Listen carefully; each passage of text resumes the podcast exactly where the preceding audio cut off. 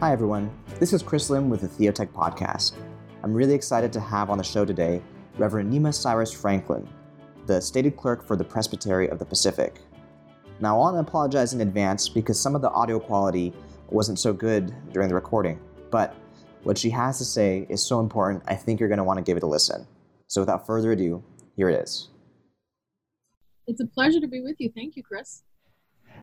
Yeah, it's so it's so cool to be able to have this conversation. Nima, for our listeners who are not Presbyterian, could you explain a little bit more about uh, what a presbytery is and what your role in it is? Absolutely. A presbytery really is a middle governing body. So we are connected to the Presbyterian Church USA, which is our national denomination.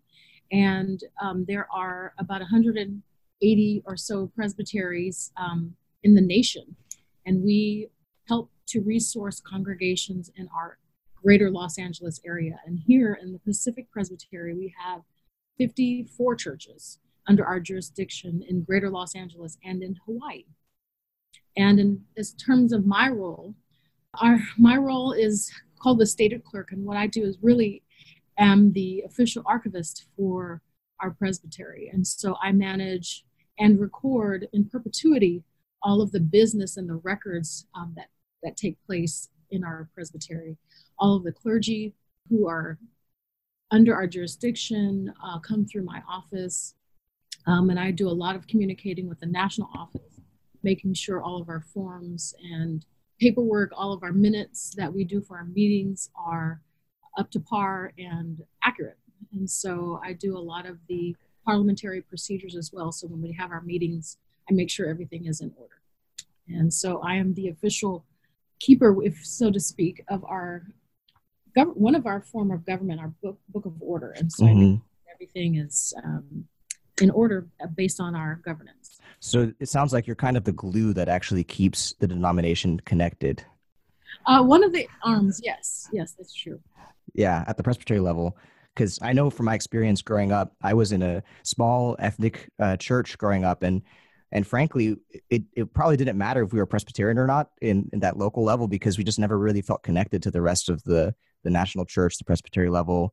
And so I've I think that your work is so important because without you and the other executive presbyters uh, and and everyone kind of being involved in our local churches, it's really hard to stay connected or to feel that way.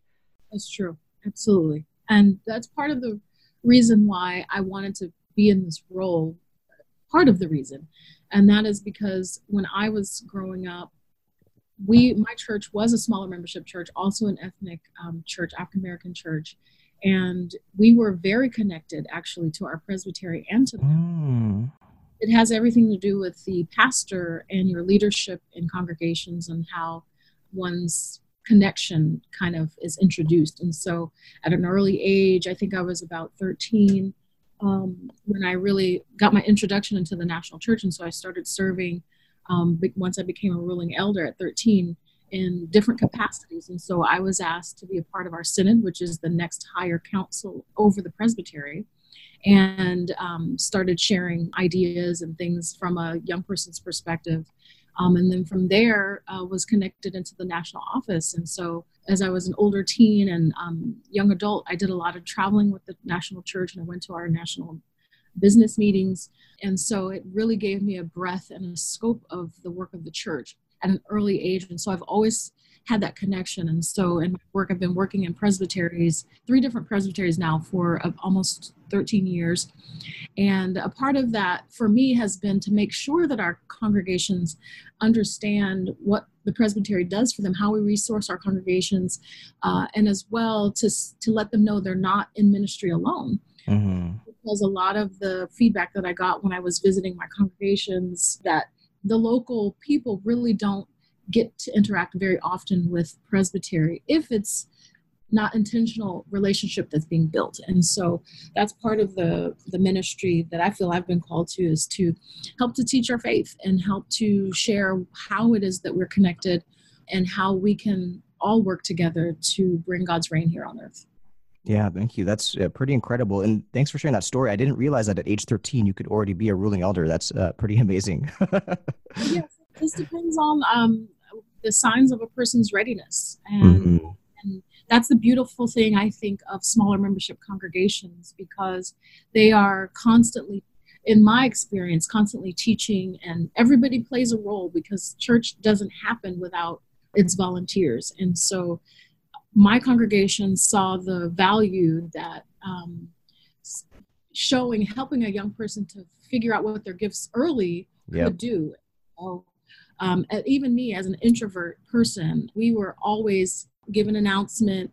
And so at an early age, I was really kind of encouraged to share my voice, to be participating in the church and the life of the church.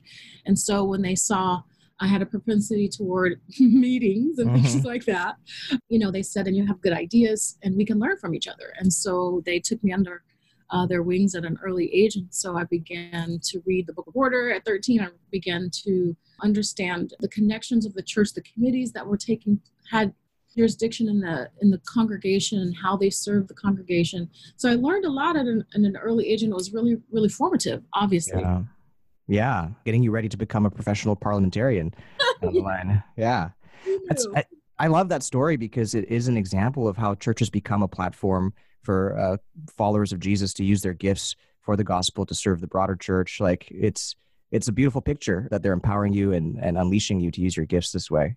Absolutely absolutely and i'm i'm forever indebted and so that's why a part of um, my my call to ministry has been um, to make sure that people understand our connectionalism and um, to p- play a role in that connectionalism as well yeah what are some of those challenges that you face as you go around doing this uh, in teaching that connectionalism and sustaining it uh, i would say the challenge is that from my perch it's really hard to engage those people here in Los Angeles area specifically. Let me speak about my current location. Okay.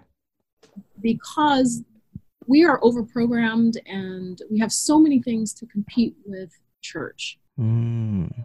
Asking a person uh, to come outside of their world and to learn some of the denser parts of their faith is quite challenging. So you have to find creative ways to teach the faith and to teach uh, what it means to be a Presbyterian and to, in the midst of all of that, build relationships. And so part of the thing is just showing up and being present um, and letting folks excuse me allow me to meet people when i go out to congregations just for worship just just as a face in the crowd to say hi i'm one of your presbytery representatives um, i'm just here to worship with you and i wanted to meet as many of you as I as I can.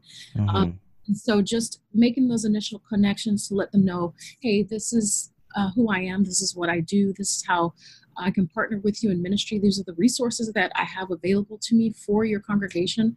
And so people begin opening up their world of imagination once those and it's it's not initially saying hey come to my workshop uh, but it's just I'm here. How can I be of service to you in the ministry that God is calling this congregation and you to? And so I would say that the challenge is just because there's so few of us here in the office now, uh, it's harder to get out and be as active in the congregation while getting our work done at the same time in terms of the, the business, the deadline parts of the job that have to get done. Mm.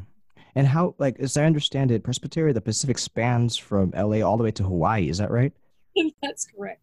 So, how does that even happen at Hawaii, for example? Well, we have a wonderful connection across the pond, as we say.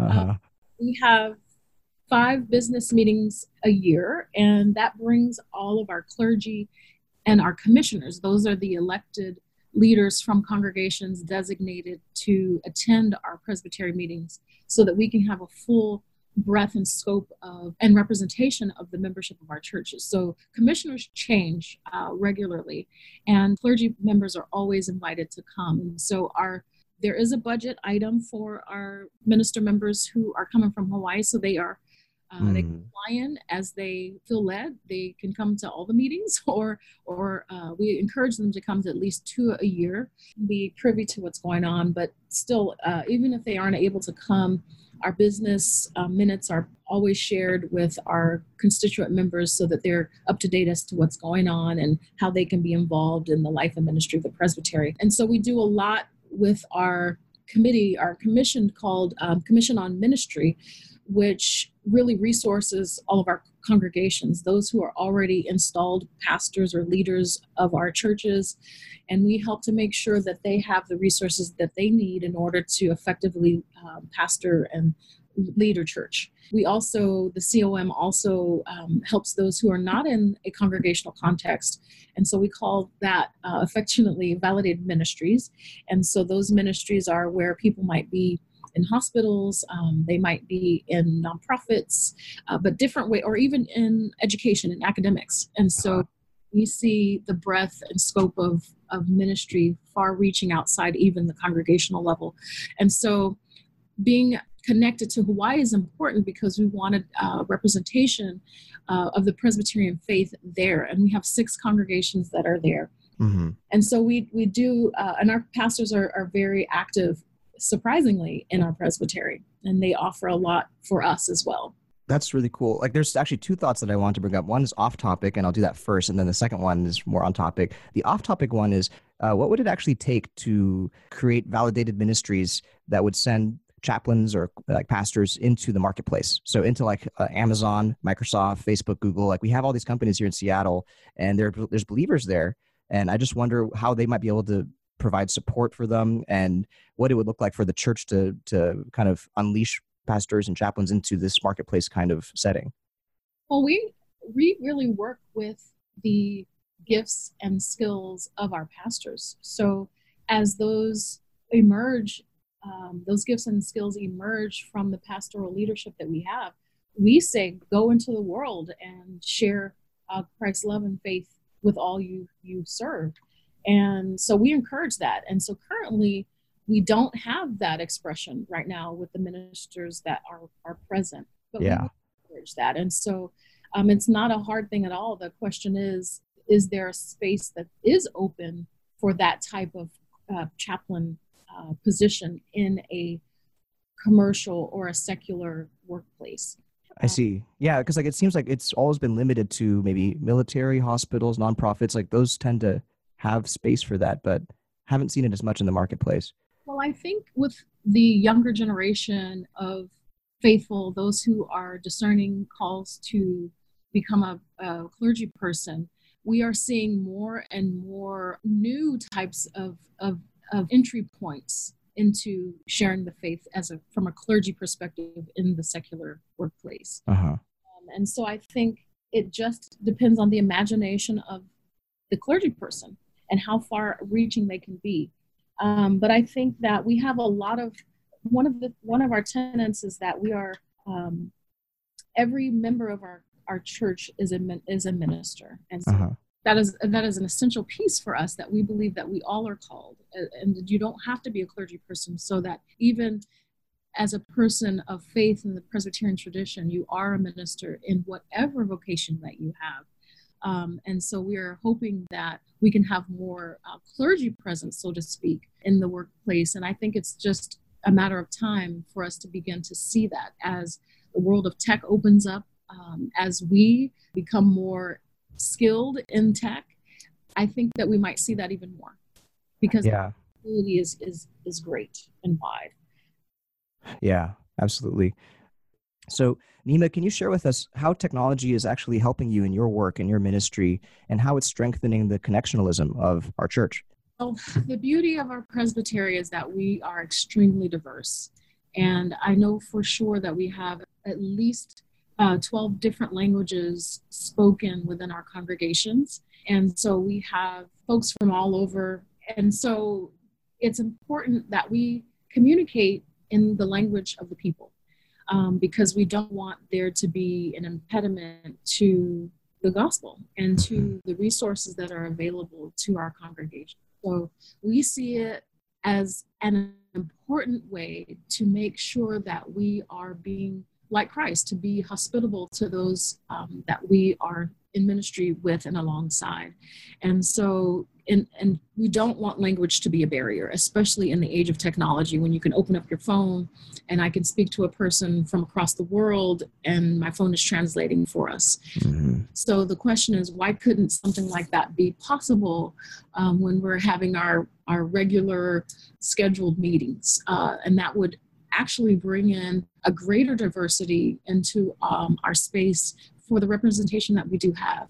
Mm-hmm. And so we wanted to make sure that we had spaces that were welcome to all of our members. We want to make sure that uh, the message is shareable to all and available and accessible to all. And so part of that for us, because of the great diversity here within our presbytery, we saw technology as being able to make a bridge for those that we could not reach before. And so before we, we saw this issue, you know, years ago and just didn't quite have the technology or the money to really put into um, truly effective translation services. And so I remember probably 20 years ago, we had the, this huge trunk that we would have to cart around that was like 50 pounds and had all hmm. these headphones and connections that you had to make. Um, and it was just cumbersome and it was very difficult. And we had to have available people to translate. And it was very costly to bring in people to translate for our meetings um, with all of the language, all the languages that we have represented. So it just kind of slacked off because we just couldn't afford it uh, with our budget. And, and then we learned about you all. And, and I'm so excited about Spiffio and Theotech which what we can do here in our presbytery for the people we want to serve in, in ministry. And so the technology has helped us to reach our members that we could not before. And that is so wonderful that we can be a place that's open and welcoming to all of our members. How did you actually hear about Spiffio? Actually, in the the last general um, assembly, and I forget where it was located, but our executive presbyter, general presbyter, excuse me, Linda, Reverend Linda Culbertson was at the General Assembly, and I believe there was an announcement that was given about Spiffio there, and she heard about it. She's not a tech person at all, and she came back to the office and told me about it. And she asked me to look into it to see if it was something that we could possibly uh, do in our presbytery. And so that's when I, I started to do a little research. I watched all the videos and I connected and was able to touch base with Miss um, Natasha Lim, who mm-hmm. has been so informative, professional in helping me to get all of the items that I need, the tech that I needed to be able to make our meetings translatable and translation ready. And so I have I have had a great experience. We are, I think, six or seven sessions in and working with you all with Spiffio.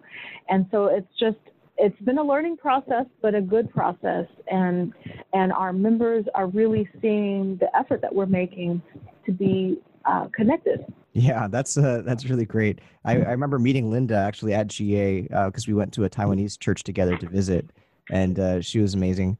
And I was so grateful when we got connected with you as a result of that connection there. So, yay for Presbyterian. Yeah. Yay! I know yeah. that's that's the national office working. that's right. Yeah, and mm-hmm. uh, and then yeah so i'm really glad to hear that um, it's helpful and that it's able to solve uh, kind of help you include people who couldn't be included before in a way that's sustainable. That was a big reason why we wanted to build a solution that could scale that way because like you said it's just it was really cumbersome and difficult to support. You have 12 languages you said in your presbytery? At least at least. At least 12 yes. yeah. Yes so one big, um, I think, special thing about you is that you have that courage to take on the technology and to experiment, to figure it out, and to keep keep iterating until you get to a place where you have a great solution. You know, is that just part of who you are? Is there any way that you could encourage others, uh, other presbyters, other stated clerks, other uh, people who might really have this heart, this desire to include people from many languages in their meetings, in their gatherings? But technology is kind of scary to try to take on. Yes.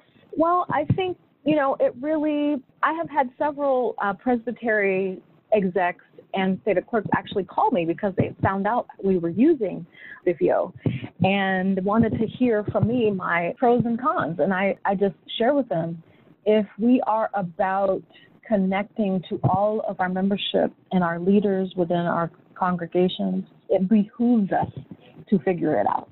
Mm-hmm. And so part of it, so yes, it is because my my diligence and perseverance in this area is partly because of my personality.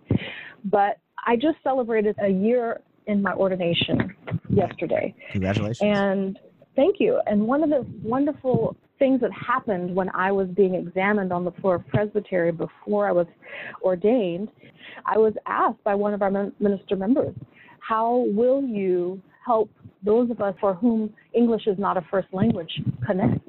Mm. And I was really challenged by that particular question that one of our pastors asked. And because I lived a life that was always so inclusive of so many different types of people and diversity with where I grew up. I grew up in Sacramento, California, mm. and my um, elementary school and my high school, there was no majority. We, there were, in my high school, it was 40 languages spoken, 35 nationalities represented. And so when I actually left Sacramento, I had never experienced a world that was so segregated. Mm-hmm. And so that was new to me. And so I was always used to listening to different cultures, speaking in the background. Um, my dad always joked that um, when my friends got together that we were a meeting of the United Nations because there were so many people and nations uh, represented with my my core friend, friend group. Mm-hmm. And so I always had a love since I was young for different cultures. So part of that is within me because of my own experience. Yeah. And because I am a person of color, I know what it means to be sitting outside on the margins. When I was the only person of color at some of our um, uh, larger church events where it was predominantly white. And I didn't speak the language, though we both shared English as our main language. I didn't share the culture. And hmm. so there was a lot of um, things that I remember feeling like I was an outsider when I would go to these uh, events and things. And so that question that the pastor asked me in my examination was so crucial because that is who I am, and I wanted to make it a part of my ministry going forward in uh, my my ordained ministry because I had been already been serving the church for over 20 years, um, just not in a clergy capacity. Uh-huh. I was a kid, and so I see that as my mission to make sure that the gospel is reachable to all of us. And so I just encourage folks to persevere. If you're not a tech person um, and you don't like dabbling or even trying in tech, there are people around you in your presbytery who might. And so it's very difficult for me to be a stated clerk and to run a meeting and to be worried about is are the tech connections working for our mm-hmm. translation equipment. So I just asked at one of our meetings, I said, I need some help. This is a very simple setup and I just want to know if there's anybody who's willing to learn. And I actually had a person come forward who volunteered to give their time and their energy. She said, I am not a tech person, but I do want to serve in whatever capacity I can. And this is simple enough. And so I wanted, based on what you said, so I wanted to try it. And so she, Natasha and I got together a couple of weeks ago and she was trained on how on all the equipment you had we had to purchase in order to make our meetings connect to Spiffio and for the translation to work. And she went through the process. We had our meeting two weeks ago without a hitch. And Bravo. so it's just That's great. yeah, and so the thing is, you have to have someone who's willing to try. And so I would encourage those folks who don't feel the willingness or the they get anxiety when they try tech or tech doesn't work and they get frustrated um, to have a partner and to help walk through, you know, all of the steps to make sure that your connectivity, uh, you're connected and it's working. And so like I said, Natasha was incredible to work with us, and she's given so much of her time to make sure that we're up and running for our meetings. And so that has never been an issue for us. The the only issue that we've ever faced was not Spiffio or our lack of, of tech knowledge. It was just perhaps internet connection. Mm-hmm. so, yeah. So we learned that. I, I and I, I, shared that you know some of our congregations do have uh, cathedral type stone walls. You know the 10 inch thick walls or mm-hmm. deeper. And so it's just a difficult place for the internet to be um, sustainable. So that was the only difficulty that we really had, had seen other than our human error. So, so it's been fine. It's been great. That's really helpful. Thank you. And by the way, we're working on a solution for the cathedrals too. It's possible to get a Wi-Fi router that has a antenna that separates from it, so you could put it through a window or something and get. Uh, oh, 4G. nice. Yeah, so there's a way. We want to get it to the point where you have a parliamentarian Go kit. You can go anywhere in the world and you can run your meeting and have it translated uh, just in a box kind of thing. That would be really cool. Now that's exciting. I'm all the, I'm all for it. Awesome. and then just showing because um, one of the things that's so impressive when I go to congregations, at least that they say is so impressive, because I come with my little kit and I'm walking in and you know it's a little small box and I pull it out and I have all this stuff that I'm connecting, and so they're just intrigued initially by the setup. Oh. And the fact that it lives in this small little space and I'm connected to someone in the universe who's listening in on the other side and translating, that's just, it, it mesmerizes people when I'm doing this. And, you know, because I've practiced a lot with Natasha when I you know, go around before the meetings and trying to make sure this thing is working and all that. And people really do stop and, and I'm telling you, two to three minutes, they're talking with me about what I'm doing and um, how we're connecting in our meetings with the translation. And so the, the energy and excitement and curiosity is there. There was one guy who called me from another presbytery. It was predominantly, like most of them, white Midwest, kind of a presbytery. And he says, you know, I just don't know if we can afford it. $2,000 is a lot of money. And I said, there is no amount of money that if this is priceless to be able to co- connect our members with one another. Mm. Um, and that is the gospel where we go through the river, over the river, and through the woods to make sure that um, the gospel is is shared.